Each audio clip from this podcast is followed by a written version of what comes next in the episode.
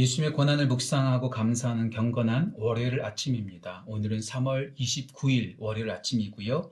어, 어제 지난 토요일 날 우리 모두가 어린 양 되신 예수님에 대해서 함께 말씀을 나누었죠. 오늘 우리가 함께 나눌 예수님의 상징은 바로 빌린 나귀입니다. 빌린 나귀, 그 나귀를 통해서 예수님이 어떤 분이신지 우리가 묵상하고 감사하는 시간 되기를 간절히 소원합니다. 빌려온 나귀, 겸손하신 예수님이죠. 오늘 우리가 함께 나눌 말씀은 마태복음 이십일장 일절에서 오절까지의 말씀입니다. 마태복음 이십일장 일절에서 오절 말씀 제가 봉독하도록 하겠습니다. 그들이 예수, 예루살렘에 가까이 가서 감난산 벳바기에 이르렀을 때 예수께서 두 제자를 보내시며 이르시되 너희는 맞은편 마을로 가라. 그리하면 곧 매인 나귀와 나귀 새끼가 함께 있는 것을 보리니 풀어 내게로 끌고 오라. 만일 누가 무슨 말을 하거든 주가 쓰시겠다 하라. 그리하면 즉시 보내리라 하시니 이는 선지자를 통하여 하신 말씀을 이루려 하심이라. 일렀으되 시온의 딸에게 이르기를 내 왕이 내게 임하나니 그는 겸손하여 나귀 곧 멍에 매는 짐승의 새끼를 탓도다 하라 하였느니라. 아멘. 하나님의 말씀입니다. 우리는 보다 더 멋지게 보이고 싶어 합니다. 보다 더 아름답게 보이고 싶어 합니다. 보다 더 능력이 많은 것처럼 보이고 싶어 합니다. 피알이라고 하죠. 자기를 드러내는 거죠. 어떤 사람이 이렇게 말하더군요. 피할 것은 피하고 알릴 것은 알리는 것이 바로 피알이다. 자기의 약점은 감추고 자신의 약점은 피하고 자신의 강점만 알리는 것, 이것이 피알이라고 말하는데 저는 어느 정도 동의하는 것 같아요. 예, 우리 모두는 약점을 숨기고 싶어 하고요. 어떻게 해서든지 멋지게 보이고 많은 사람들보다 더 주목받고 싶어하는 것이 우리들의 모습입니다.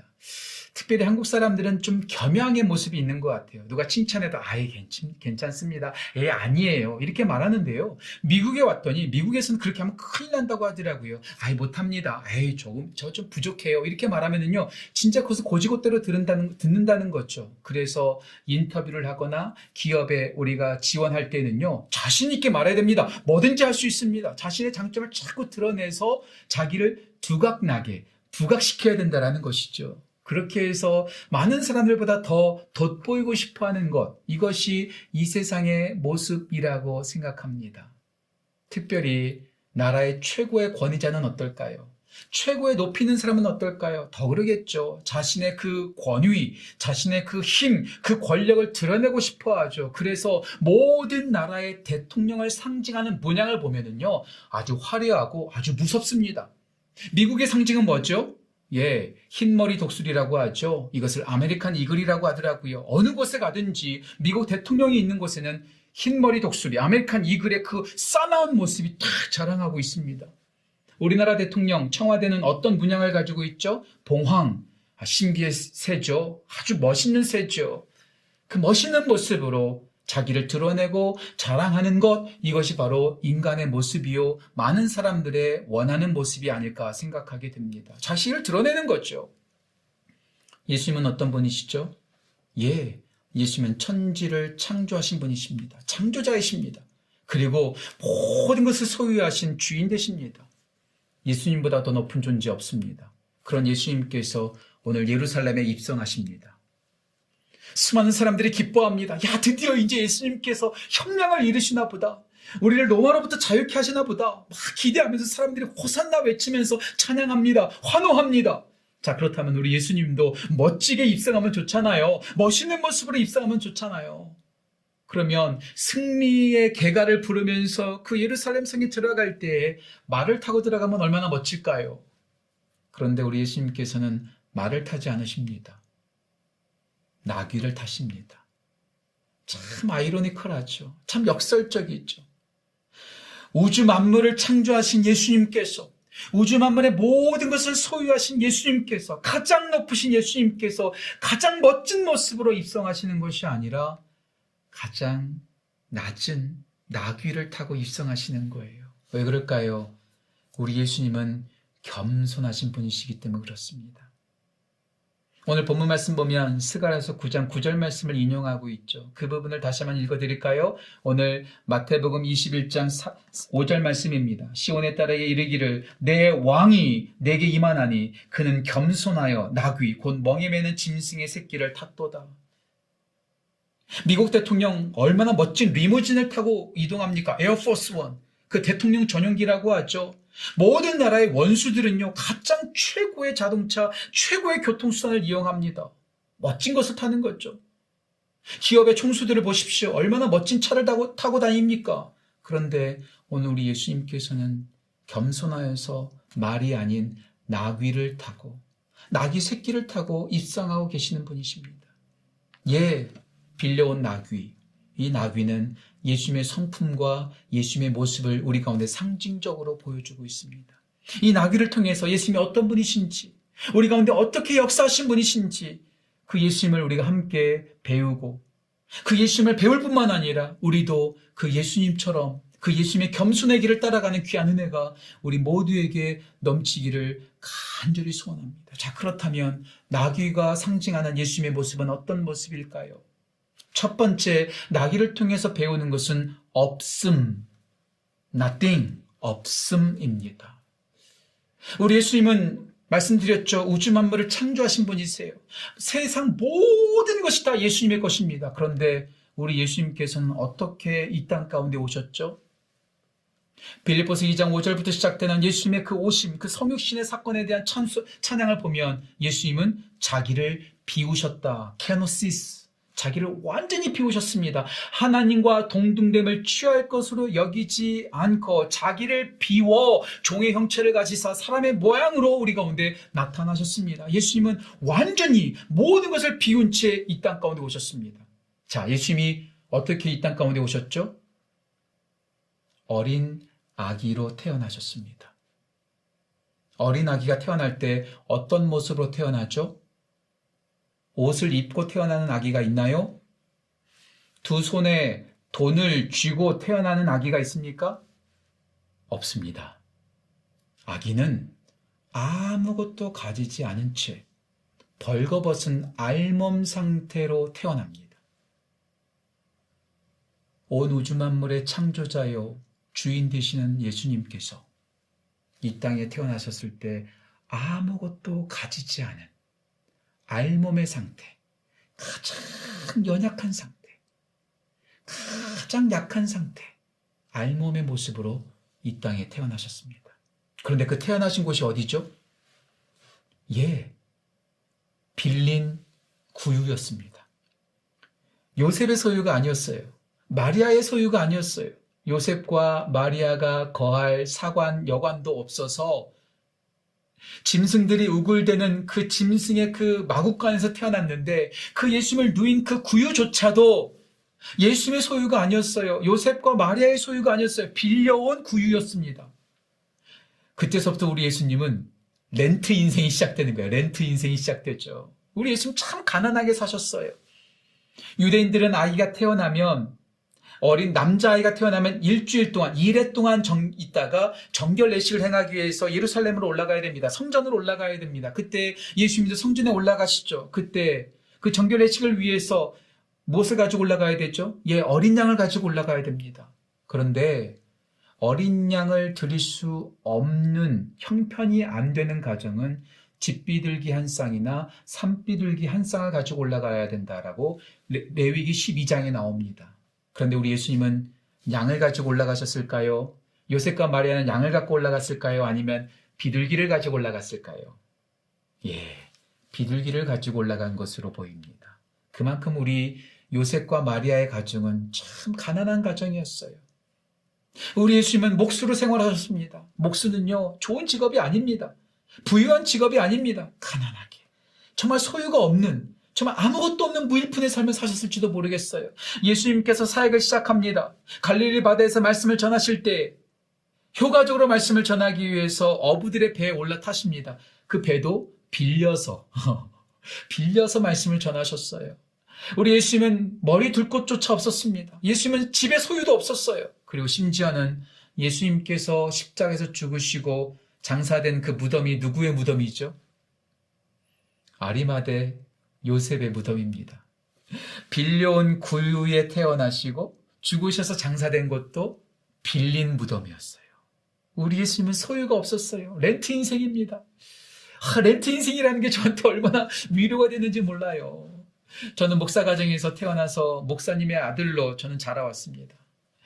저는요, 한 번도 집을 소유해본 경험이 없어요. 저희 아버지 어머니 처음에 지하 단칸방에서 생활하고 계속 한국엔 전세라고 하죠. 전 늘 전세로 살았습니다. 늘 전세로 살았습니다. 우리 아버지 어머니가 교회를 건축하면서 그 전세집마저도 다, 그 전세 보증금까지도 다 교회에 바쳤어요. 그 건축한 걸로 다 바쳤어요. 그때부터 교회 구석에서 살았습니다. 그렇게 살았어요.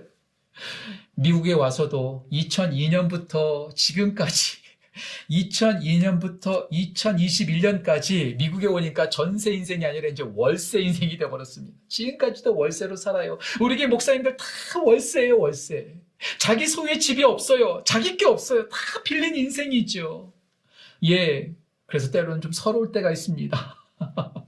서러울 때가 있어요.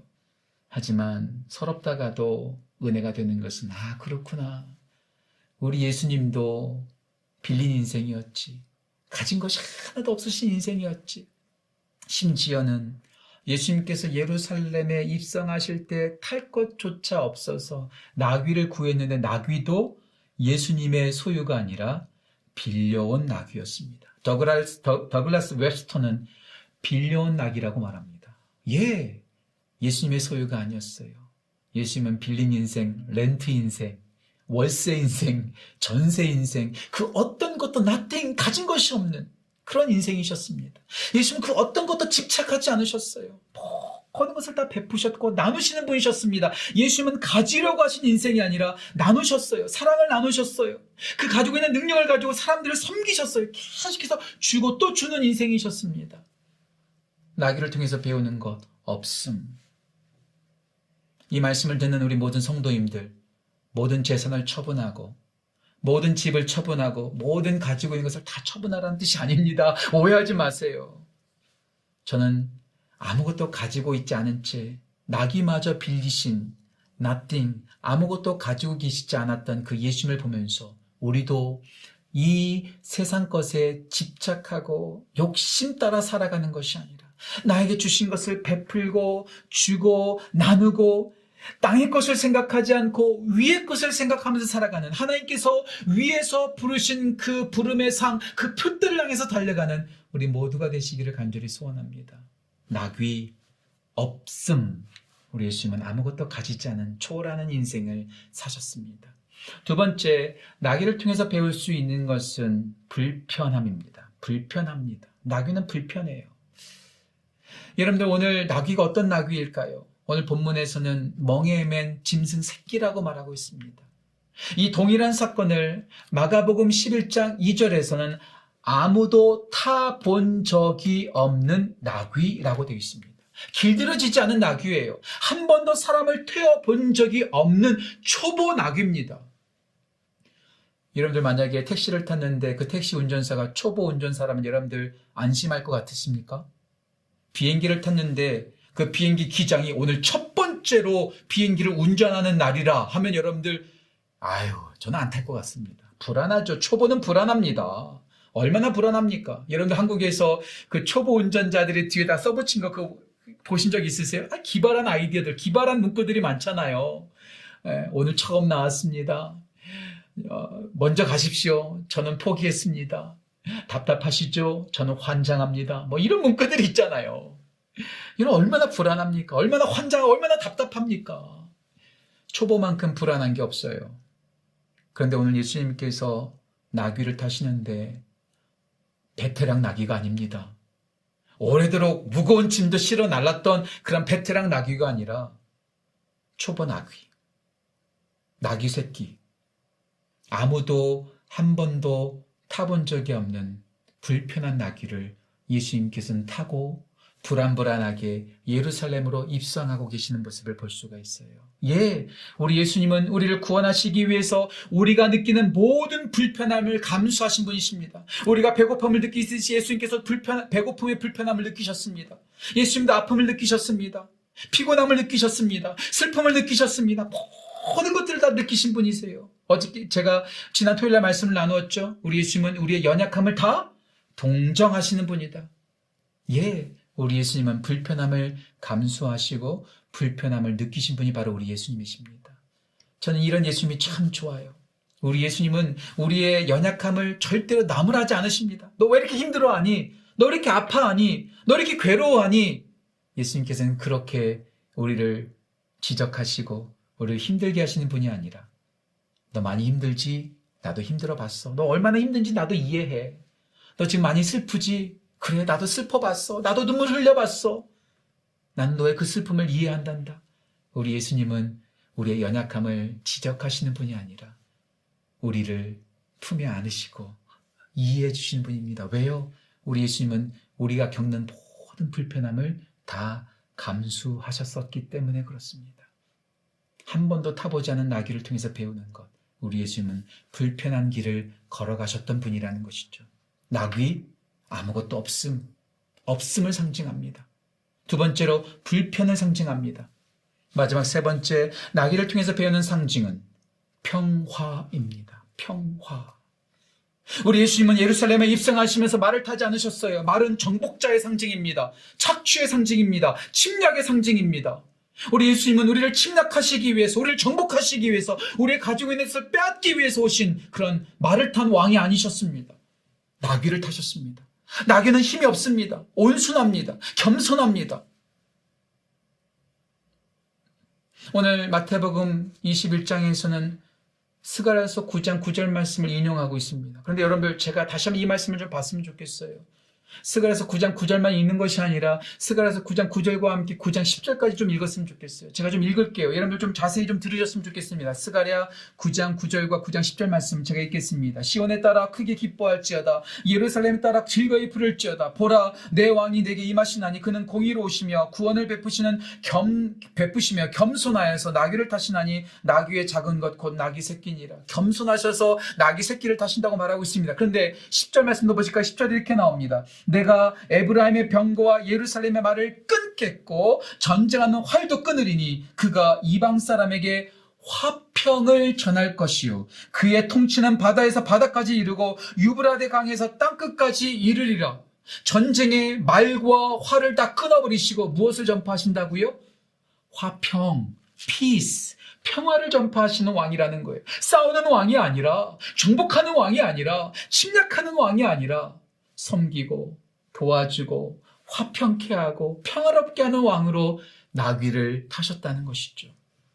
이천이 년도에 제가 섬겼던 교회에서 고난주간에 진짜로 나귀, 진짜로 나귀를 가져와서 아이들을 태워주는 그러한 어, 그러한 행사를 했었던 경험이 있었습니다.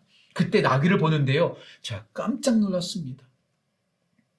나귀의 등에요, 십자가 무늬가 있는 거예요. 우리 목사님이 여기다 사진 하나 보여주실 것 같은데요. 예, 사진 하나 좀 보여주시면 좋겠어요. 이, 이쪽에다, 이쪽에다, 예, 이쪽에다가, 예, 이쪽에다가 한번 사진을 보여주시면 좋겠어요. 나귀 등에 십자가 무늬가 있어요. 아, 잘 모르겠어요. 어떤 나귀는 있고 또 어떤 나귀는 없는지, 또 예수님께서 타셨던 그 나귀에는 그 십자가 문양이 없었는지 모르겠지만, 전 이 십자가 무늬가 있는 이 나귀를 보면서 얼마나 많은 은혜를 받았는지 몰라요. 예, 우리 예수님은 죽이러 오신 분이 아니라 살리러 오신 분입니다. 우리 예수님은 빼앗으러 오신 분이 아니라 주러 오셨고 화평케 하시기 위해서 오셨습니다. 분쟁시키기 위해서 오신 것이 아니라, 싸움을 도두기 위해서 오신 것이 아니라, 화평을 이루기 위해서 오셨기 까닭에 나귀를 타신 것이죠. 예수님께서 타신 그 빌려온 나귀, 없음, 아무것도 가지지 않았다. 불편함, 우리를 이해해 주신다. 그리고 우리를 화평케 하기 위해서, 십자가에서 우리를 연합케 하기 위해서, 화해시키기 위해서 우리 가운데 오셨기에 우리 예수님은 멋진 말이 아니라 겸손한 나귀를 타고 예루살렘에 입성하셨습니다. 오늘 하나만 더 나누고자 합니다. 그런 빌려온 나귀, 그 나귀를 두 제자가 가지러 갈 때 누군가가 왜 가져가냐? 이렇게 말할 거라는 거죠. 그때 예수님께서 뭐라고 말씀하시죠? 주가 쓰시겠다 하라.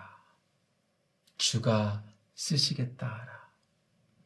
예, 주님께서 우리의 가지고 있는 것을 필요로 하실 때가 있을 거예요. 광아, 너의 시간이 필요하구나. 광아, 너의 돈이 필요하구나. 광아, 너의 재능이 필요하구나. 광아, 너의 건강이 필요하구나. 그때 주님, 저 가진 거 없어요. 저 제 거 입에 풀칠하기도 힘들어요. 다른 사람, 더 많이 가지고 있는 사람한테 가서 달라고 하세요. 저는 줄 거 없어요. 라고 손살에 치는 것이 아니라 예수님이 아무것도 가지지 않은 채 불편함을 감수하며 화평케 하러 오신 것처럼 우리도 주가 쓰시겠다 말씀하실 때 Yes, Lord. 네, 주님. 여기 갖다 쓰세요. 제 거 다 가져가세요. 저의 시간도, 저의 재정, 재정도, 저의 능력도 다 가져가세요. 저는 주님 한 분이면 만족합니다. 전 주님 한 분이면 만족합니다. 이렇게 고백하며 주님께 기꺼이 내어드릴 수 있는 우리 모두가 되기를 간절히 소원합니다. 오늘 두 가지로 함께 기도했으면 좋겠습니다. 겸손하게 오셔서 아무것도 가지지 않고 우리를 위해서 불편함을 감수하시면서 화평을 이루신 그 예수님, 그 예수님을 묵상하며 예수님 감사합니다 고백했으면 좋겠어요. 두 번째, 하나님, 저도 집착하지 않고 저도 불편함을 감수하며 주님 주신 사명을 따라 주님께서 필요로 하실 때 예, 주님, 모든 것 드리겠습니다. 이렇게 말하면서 나아가는 삶을 살겠다고 다짐하는 기도 드리기를 간절히 소원합니다. 함께 기도할까요?